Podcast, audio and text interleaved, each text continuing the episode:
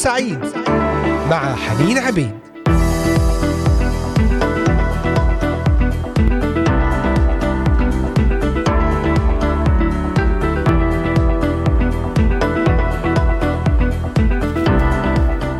أهلا وسهلا بكم أحبائي المستمعين.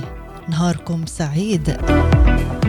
ما زلنا في موسم الميلاد والأعياد المجيدة كل عام وأنتم بألف خير. معكم على الهواء مباشرة حنين عبيد أجمل وأطيب التحيات من هنا من إذاعة صوت الأمل من الأراضي المقدسة لجميع بلدان الشرق الأوسط. تابعونا واستمعوا إلينا من خلال قناة البث المباشر على اليوتيوب إذاعة صوت الأمل وعلى تطبيقات الهواتف النقالة Voice of Hope Middle East وعلى موقعنا الرسمي voiceofhope.com أيضا استمعوا إلينا من خلال قناة الفيسبوك أو صفحة الفيسبوك إذاعة صوت الأمل وتابعونا على التطبيقات وكذلك على منصتي التليجرام والإنستغرام Voice of Hope وبإمكانكم أيضا الاستماع إلى حلقات برنامج نهاركم سعيد على منصة سبوتيفاي أهلا بكم جميعا وأتمنى أن يكون هذا الموسم موسم بركة موسم استرداد موسم فيه حصاد لصلوات كثيرة زرعت في عام 2023 نتحدث اليوم عن شخصية الرب يسوع المسيح الذي يستحق أن نتأمل فيه في هذا الموسم. نتحدث عن معجزاته وعن عصمته. فإذا كنت تحتاج إلى معجزة اليوم وتصلي لأجل معجزة في أي دائرة من دوائر حياتك المادية الصحية النفسية أصلي من خلال هذه الحلقة أن تنفتح عيناك وبصيرتك على المخلص الذي جاء لأجل فدائك ولأجل شفائك ولأجل تحريرك. جاء ليمنحك حياة جاء ليستردك جاء ليصنع معك المعجزات. إن كنت تتساءل حول إلوهية المسيح فمعجزاته هي برهان قاطع على إلوهيته المعجزة عمل أو حدث علني تفعله قوة الله المباشرة بقصد إثبات صحة رسالة الرسول. لكن المعجزات التي قام بها يسوع تختلف من حيث طبيعتها. ومداها وأسلوبها عن المعجزات التي جرت على أيدي الأنبياء والرسل. فإن الرب يسوع حقق ما حققه من أعمال معجزية بقوته هو لا بواسطة قوة خارجة عنه. عندما تحققت المعجزات على أيدي الرسل والأنبياء أصروا دائما على أن ما عملوه لا يرجع إلى قوتهم الشخصية. عندما انشق البحر الأحمر وعبر الشعب على اليابسة لم يتردد موسى في أن ينسب المعجزة لله. وعندما شفى الرسولان بطرس ويوحنا الرجل الأعرج الواقف عند بوابة الهيكل كان ردهما على تعجب الجموع التي شاهدت المعجزة. ما بالكم تتعجبون من هذا؟ ولا ماذا تشخصون إلينا؟ كأننا بقوتنا أو تقوانا جعلنا هذا يمشي. وعندما شفى بولس مريضا في مقاطعة لسترا وشرع الناس بتقديم ذبائحهم له ولزميله برنابا رفض ذلك وأعطى المجد لله وقال نحن أيضا بشر تحت آلام مثلكم لكن عندما شفى الرب يسوع المرضى وأخرج الأرواح النجسة وأقام الموتى هدأ الأمواج والرياح قام بكل هذا بقوته غير المحدودة. قام بكل هذه المعجزات بقوته غير المحدودة. إذا موضوع حديثنا لهذا اليوم معجزات المسيح ومجده وعصمته. هو الفريد هو العجيب هو الرب القادر على كل شيء. تابعونا بعد هذه الترنيمة. انت بتعمل كل خير مع مدحت رشدي.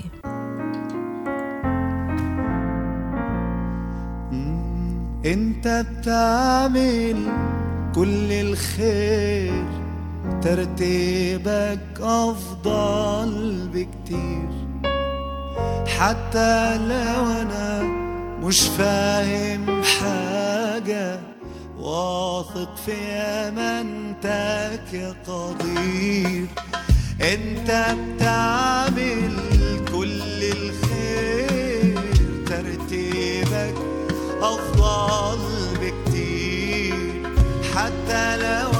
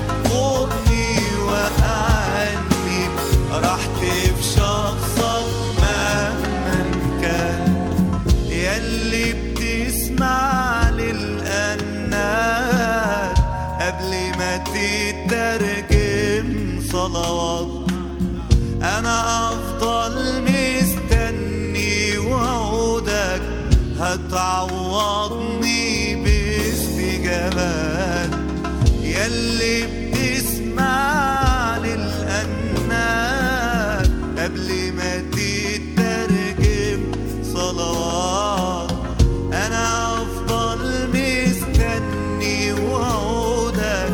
هتعوضني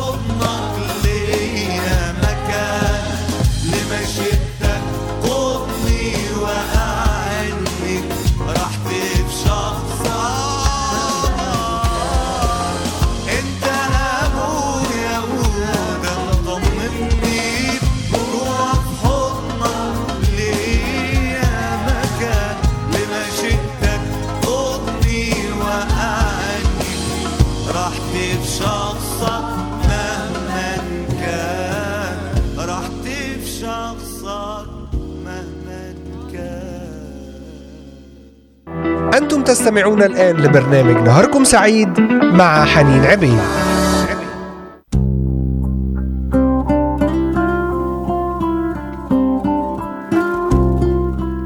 عدنا إليكم أحبائي المستمعين بعد هذه الترنيمة الرائعة جدا. راحتي بشخصك مهما كان مع المرنم المبارك مدحت رشدي. نتحدث اليوم عن شخصية الرب يسوع المسيح محور الميلاد محور الحياة كلها. نتحدث عن معجزاته نتحدث عن عصمته ونتحدث أيضا عن مجده. ذكرنا قبل الفاصل عن معجزات الرب يسوع المسيح أنه عندما شفى المرضى وأخرج الأرواح النجسة وأقام الموتى وهدأ الرياح والأمواج قام بكل هذا بقوته غير المحدودة وقد كشف عن تلك الحقيقة بدون تردد فقال الأعمال التي أنا أعملها باسم أبي هي تشهد لي. وقال أيضا إن كنت لست أعمل أعمال أبي فلا تؤمن بي. لكن إن كنت أعمل فإن لم تؤمنوا بي فامنوا بالأعمال لكي تعرفوا وتؤمنوا أن الآب في وأنا فيه وعندما جاء تلميذا يوحنا المعمدان ليسألا المسيح إن كان هو المسيح المنتظر أجابهما اذهبا وأخبرا يوحنا بما تسمعان وتنظران. العمي يبصرون العرج يمشون. والبرص يطهرون والصم يسمعون والموتى يقومون والمساكين يبشرون. الله هو الذي أقر ونظم قوانين الطبيعة وهو وحده يقدر أن يغيرها أو يعدلها كما يشاء. وقد أبرز الرب يسوع قوته وعظمته وجلاله في كل مرة أجرى فيها معجزة مقدما بذلك برهانا ساطعا على الوهيته وكان عدد المعجزات التي قام بها المسيح كبير جدا وسجل العهد الجديد حوالي أربعين منها. كانت بمثابة أمثلة لإبراز قوته الشافية وقدرته على إقامة الموتى وسلطانه على قوى الطبيعة. وهناك إشارات في العهد الجديد إلى أن الكثير من معجزات المسيح لم تسجل مثل إنجيل متى الأصحاح الرابع وإنجيل يوحنا الأصحاح العشرين. إذا معجزات المسيح معجزاته التي تبرهن عن الوهيته هو الفريد هو المجيد. ظهر مجد المسيح من خلال هذه المعجزات. على أي أساس يقوم مجد المسيح؟ هذا السؤال الذي يسأله كثيرون. يقول أحد الكتب بعنوان أصول الإيمان يقوم مجد المسيح على أساس قيامته من الأموات في اليوم الثالث وصعوده إلى السماء وجلوسه عن يمين الآب وعودته ليدين العالم في اليوم الأخير. لا يتوقف مجد المسيح وارتفاعه على طبيعته الإلهية التي هي الآن والتي كانت دائما مجده بل إن التمجيد يتعلق بطبيعته البشرية لأن طبيعته الإلهية لا تتغير فهي غير قابلة للزيادة أو النقصان. أما تواضعه فكان مؤقتا. بدأ بولادته وتم وانتهى بدفنه. ولا يمكن تكرار هذا على الإطلاق. أما ارتفاع الرب يسوع ومجده فإنه مستمر. بدأ بقيامته وصعوده وما زال قائما حتى الآن وهو جالس عن يمين الله الآب ويدير أمور ملكوته بصورة مستمرة. وسيظهر هذا بصورة كاملة عند نهاية العالم حين يأتي بمجد أبيه مع الملائكة والقديسين ليدين الأمم ويعين لكل فرد مصيره الأبدي. سوف نكمل في هذه المواضيع عن معجزات الرب يسوع ومجده. نتناول الآن مجده وسنتناول في الوقت الباقي من الحلقة عن عصمته. لكن دعونا نستمع إلى هذه الترنيمة الرائعة مع فريق قصر الدبارة لنعطي المجد ليسوع ليسوع كل القدرة ونعود ونكمل وإياكم.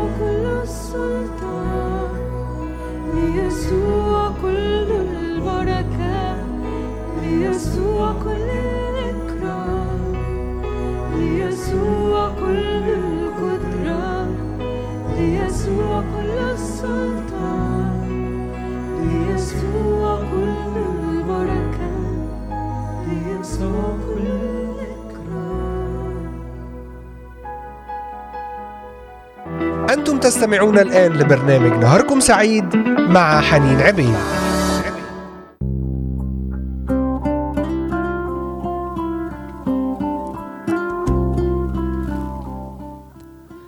عدنا إليكم أحبائي المستمعين أرحب بكم من جديد في هذا البث الحي والمباشر من إذاعة صوت الأمل وبرنامج نهاركم سعيد.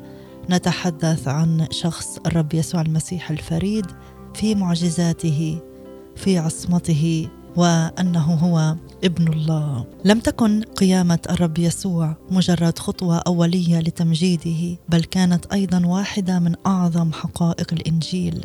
بهذا العمل انتصر الرب يسوع على الموت وخرج حيا من القبر. هذا هو البرهان على أن عمله الفدائي كان ناجحا تماما وكان انتصاره انتصارا تاما على الموت وأظهرت أيضا هذا العمل أنه قام بجميع مطالب الشريعة الإلهية التي سنها الله عند بدء الخليقة بأن النفس التي تخطئ يجب أن تموت فلم يعد للموت أي حكم عليه ولا على اي من الذين مات عنهم وافتداهم وآمنوا وقبلوا هذا العمل.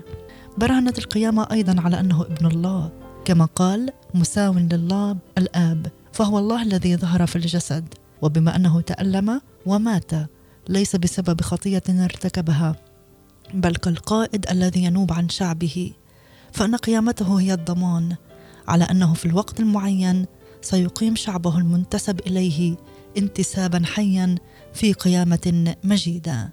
ذلك يعني أن الإنجيل هو الحق وأن الشيطان قد انهزم ودحر نهائيا. انتصرت الحياة على الموت والحق على الباطل والخير على الشر والسعادة على البؤس. كل تلك الانتصارات أبدية ودائمة كما قال بولس الرسول وإن لم يكن المسيح قد قام فباطلة كرازتنا وباطل أيضا إيمانكم وإن لم يكن المسيح قد قام فباطل إيمانكم أنتم بعد في خطاياكم. اذا الذين رقدوا في المسيح أيضا هلكوا. إن كان لنا في هذه الحياة فقط رجاء في المسيح فإننا أشقى جميع الناس. ولكن الآن قام المسيح من الأموات وصار باكورة الراقدين. أي المسيح هو الأول ثم يتبعه الذين له والذين سيقيمهم عند مجيئه الثاني. هنالك نتائج لقيامة المسيح. النتيجة الأولى والأكثر تاثيرا ظهرت في التغيير التام الذي حدث في عقول التلاميذ وقلوبهم. فمع أنهم بعد الصلب كانوا مثبتي العزم تماما. ومع أنهم أوشكوا على فقدان الإيمان بالمسيح كالمسيح المنتظر. فإنهم على ضوء القيامة اقتنعوا اقتناعا كاملا أن مسيحهم الذي قام من الأموات هو ابن الله والمسيح الموعود به ومخلص العالم ولم يزحزحهم شيء عن هذا الاعتقاد. فخرجوا يبشرون به في كل مكان وهم مستعدون أن يتألموا ويموتوا لأجل الإنجيل. وقد استشهد بعضهم في سبيل خدمتهم له وانتهت حياة أكثر تلاميذ الرب الاثني عشر بالاستشهاد لأجل فاديهم. النتيجة الثانية لارتفاع الرب يسوع كانت صعوده. يذكر البشير مرقس أنه بعد أن تكلم مع التلاميذ ارتفع إلى السماء وجلس عن يمين الله. ويمين الله هو مركز الإكرام والتأثير والقوة والجلال. أخرج الرب يسوع التلاميذ إلى بيت عنيا ورفع يديه وباركهم وفيما هو يباركهم انفرد عنهم وأصعد إلى السماء. وبعد أن باركهم ارتفع وهم ينظرون وأخذته سحابة عن أعينهم وفيما كانوا يشخصون إلى السماء وهو منطلق. إذا رجلان قد وقفا بهم بلباس أبيض وقالا أيها الرجال الجليليون ما بالكم واقفين تنظرون إلى السماء؟ إن يسوع هذا الذي ارتفع عنكم إلى السماء سيأتي أيضا كما رأيتموه منطلقا إلى السماء. وبدون قوة الروح القدس المجددة والخلاقة يبقى البشر عبء خطاياهم دون اقتناع بعمل الرب يسوع المسيح الخلاصي. سوف نكمل في الحديث بعد هذه الترنيمة مع فريق الرب رايتي المجد لك. ابقوا معنا مستمعينا.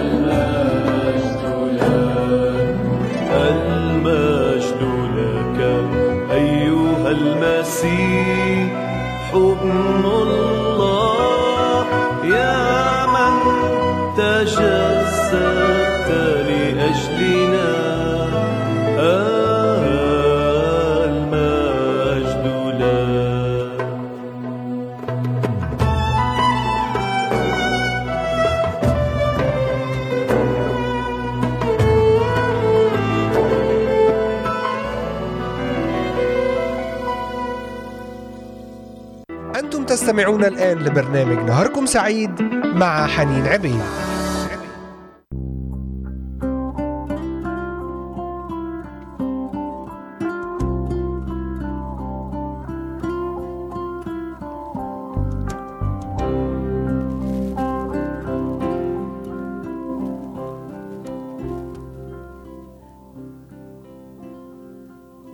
نعم أحبائي نكمل في حديثنا في هذا اللقاء وهذه الحلقة حول مواضيع تتعلق بالرب يسوع المسيح معجزاته ومجده وعصمته. تحدثنا عن مجد المسيح والذي ظهر في قيامته وذكرنا النتيجة الأولى للقيامة. النتيجة الأولى للقيامة أنه أعد أو ظهرت في تغيير تام في شخصية تلاميذه الذين كانوا خائفين ومرتعبين مرتبكين. لكنهم بعد القيامة أصبحوا أبطال لا يزحزحهم شيء وخرجوا يبشرون بالرب يسوع في كل مكان. النتيجة الثانية كانت صعوده وجلوسه عن يمين الله. وذكرنا الآيات من سفر أعمال الرسل عن السحابة التي ظللت الرب يسوع المسيح وارتفع إلى السماء. قال أحد اللاهوتيين صعد المسيح كالإله المتجسد وابن الله المتسربل بطبيعتنا ذات الجسد الحقيقي والنفس الناطقة. كان صعوده منظورا رآه التلاميذ يرتفع تدريجيا عن الأرض يصعد حتى حجبته سحابة عن عيونهم. كان الصعود انتقالا من مكان إلى آخر من الأرض إلى السماء فالسماء هي إذا مكان.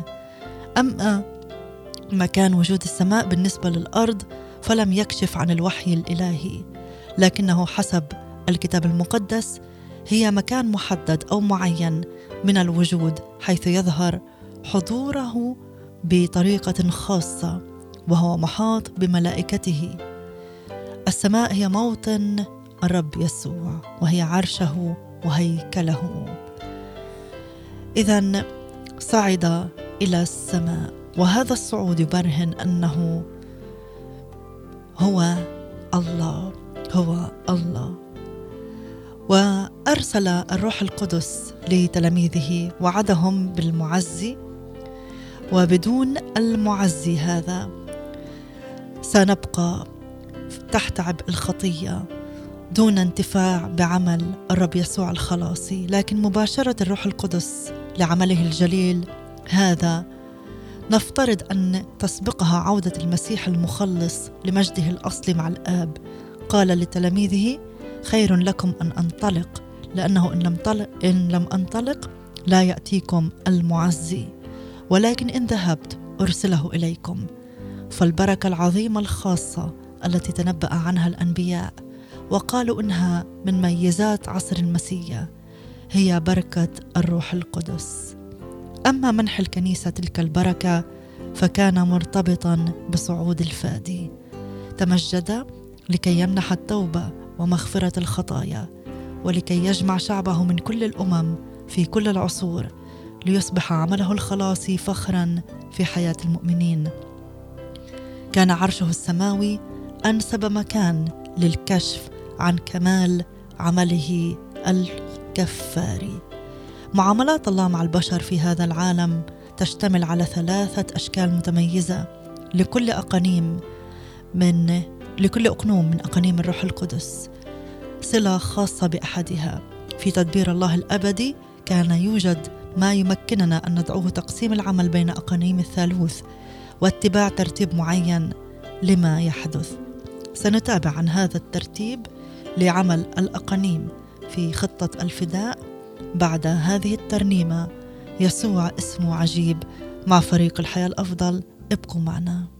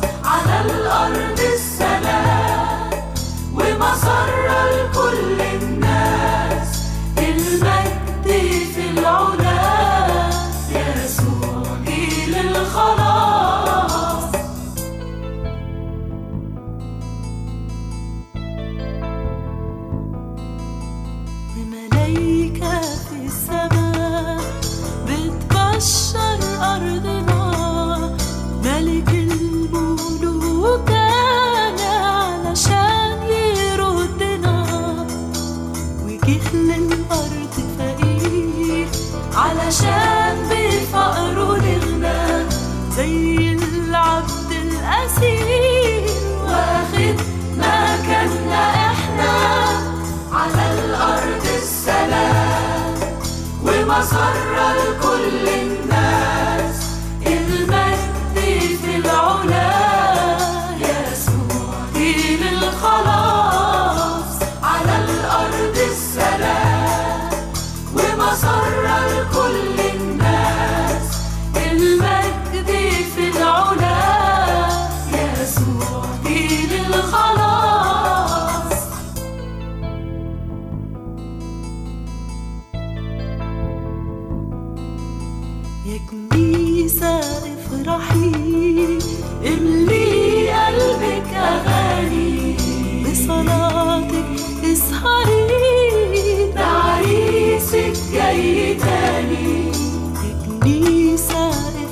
You.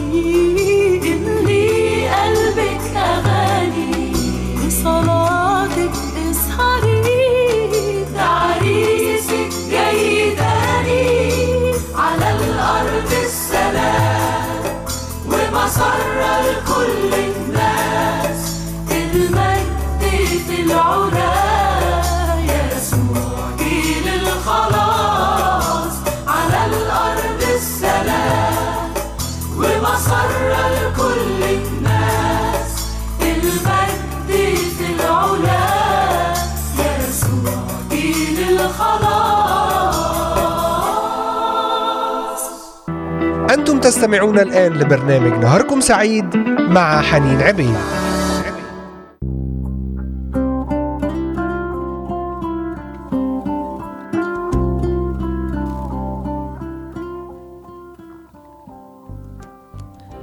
معاملات الله مع البشر في هذا العالم تشتمل على ثلاثة أشكال متميزة لكل أقنوم من أقانيم الثالوث الأقدس. صلة خاصة بأحدها. في تدبير الله الأبدي كان يوجد ما يمكننا أن ندعوه تقسيم العمل بين أقانيم اللاهوت واتباع ترتيب معين لما يحدث. كان عمل الآب في الخلق والعناية الضابطة لكل شيء. امتد عبر حقبة العهد القديم وحتى ولادة يسوع المسيح في بيت لحم. أما عمل الابن فقد اختص بعملية الفداء وبدأ بولادته في بيت لحم واستمر حتى يوم الخمسين. ففي ذلك الوقت جهز الكفارة وأنجز كل المطالب الشرعية عن شعبه فيمكنهم أن ينتقلوا من حالتهم في الخطية والشقاء إلى حالة الخلاص وعمل الروح القدس يختص بتطبيق عملية الخلاص الكفارية التي حضرها الإبن ويتم ترسيخها في حياة المؤمنين. وبدأ عمل الروح القدس بشكله الكامل والواضح في يوم الخمسين عندما تأسست كنيسة العهد الجديد ويمتد هذا العمل الخاص للروح القدس حتى النهاية وحتى اكتمال عملية الخلاص وتجميع الكنيسة. النتيجة الثالثة لارتفاع المسيح هي جلوسه عن يمين الله. من هناك يوجه أمور ملكوته ويحافظ على نظامه الكامل ولكي يكون حكم وساطته ناجحا تماما. أعطي حكما مطلقا قال عنه عندما كلف تلاميذه بتبشير العالم دفع إلي كل سلطان في السماء وعلى الأرض. وقال الرسول بولس لأنه يجب أن يملك حتى يضع جميع أعدائه تحت قدميه. وقال آخر عدو يبطل هو الموت. وأمر الرب يسوع تلاميذه أن يذهبوا ويتلمذوا جميع الأمم. وتؤكد المعمودية انتماء تلك الشعوب للإله الحقيقي. قائلا عمدوهم باسم الآب والابن والروح القدس وعلموهم أن يحفظوا جميع ما أوصيتكم به. النتيجة الرابعة لارتفاع الرب يسوع ستكون مجيئه الثاني بقوة ومجد عظيم ليدين كل العالم. سيظهر في الجسد الممجد الذي قام به محاطا بالملائكة وسيجلس على عرش مجده وستنظره كل عين. فيعلن للناس جميعا العقاب أو الثواب النهائي.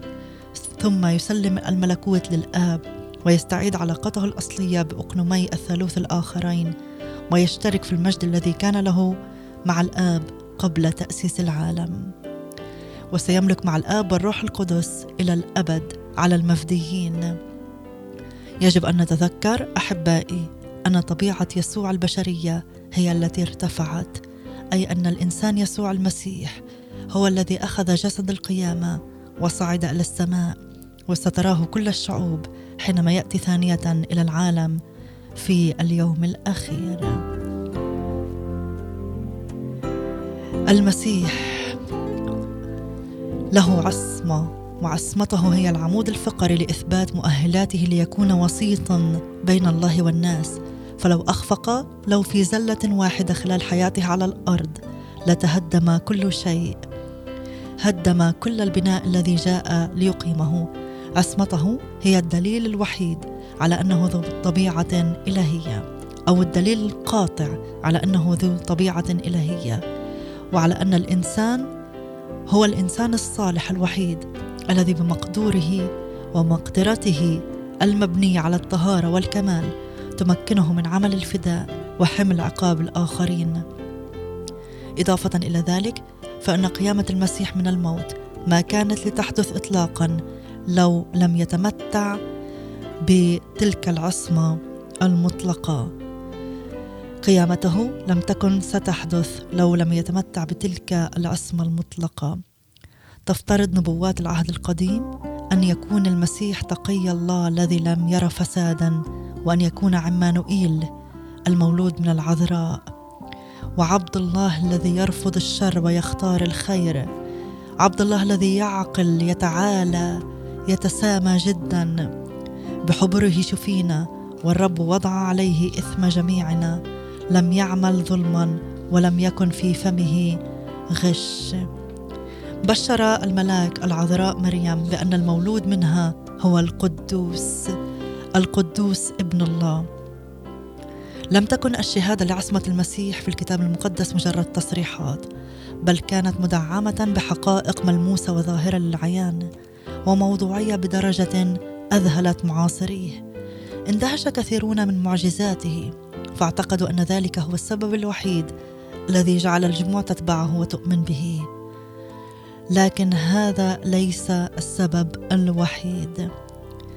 لم تأتي الشهادة لعصمته من ملائكة الله والمؤمنين فحسب بل أيضا من بعض أعدائه. فيهوذا الخائن ندم على تسليمه وخيانته وألقى بنقود الشيوخ اليهود على الأرض. قائلا أخطأت إذ أسلمت دما بريئا. وزوجة بيلاطس التي أزعجها حلمها عن القبض على يسوع. قالت إياك وذاك البار. وبيلاطس نفسه إذ أدرك سمو المسيح وطهارته قال إني بريء من دم هذا البار. وأحد المصلوبين معه قال أما نحن فبعدل لأننا ننال استحقاق ما فعلنا وأما هذا فلم يفعل شيئا ليس في محله. لا تقل شهادة المؤمنين والرسل لعصمة المسيح عن تصريحات هؤلاء خاصة وهم الذين تقربوا إليه وتعرفوا على ما قد نسميه حياته الخاصة. وأيضا تصريحات الرب يسوع وهو على الأرض كانت دائما هي القيام بما يرضي الله الآب. أن أفعل مشيئتك يا إلهي سرر طعامي أن أفعل مشيئة الذي أرسلني. ولعل أبرز وأعظم ما ورد في الكتاب المقدس من أدلة عصمة يسوع ما قاله هو في مواجهاته للقيادات التي بنت حياتها على تقوى خارجية منافقة زائفة. فبعد أن قال أنهم ينتسبون إلى إبليس الكذاب والقتال وأنهم ينفذون شهواته الشريرة وتحداهم مشيرا لعصمته وإلى تلك الهوة الأخلاقية والروحية التي تفصله عنهم قال من منكم يبكتني على خطية.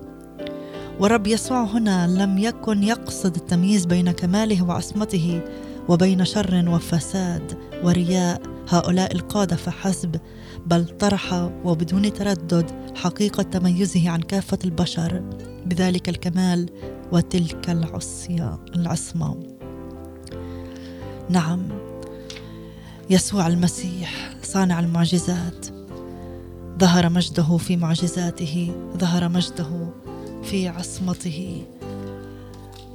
بعد كل هذه المعلومات عن الرب يسوع إذا كان لديك أي تساؤلات حول شخصيته هل هو مجرد نبي؟ هل هو الله الذي ظهر في الجسد؟ أصلي أن تكون هذه الحلقة سبب لمسة لقلبك وانفتاحا على الرب يسوع. اطلبه مخلصا في حياتك اليوم. قل له يا رب يسوع. تعال إلى قلبي. خلصني من خطيتي. أملك على قلبي وعلى حياتي وعلى أيامي القادمة. واعطني حياة أبدية. باسم يسوع. آمين. أشكرك يا رب على كل من استمع إلينا اليوم.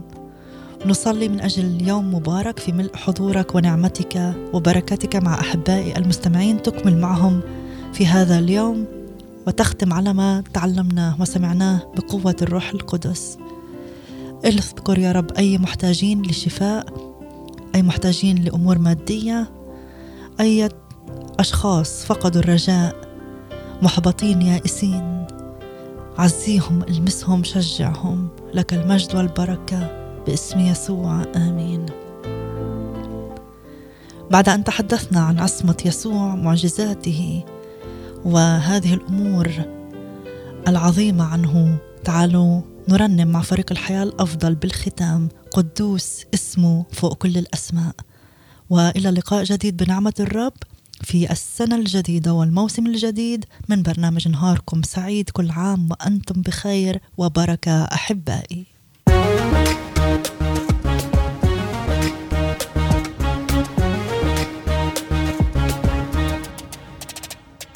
يسوع جماله